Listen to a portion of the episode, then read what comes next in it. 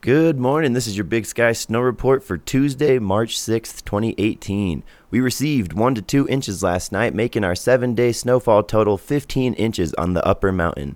Today will be mostly clear skies with a high of 23 degrees and a low of 11. A south southwest wind will be blowing around 7 miles per hour.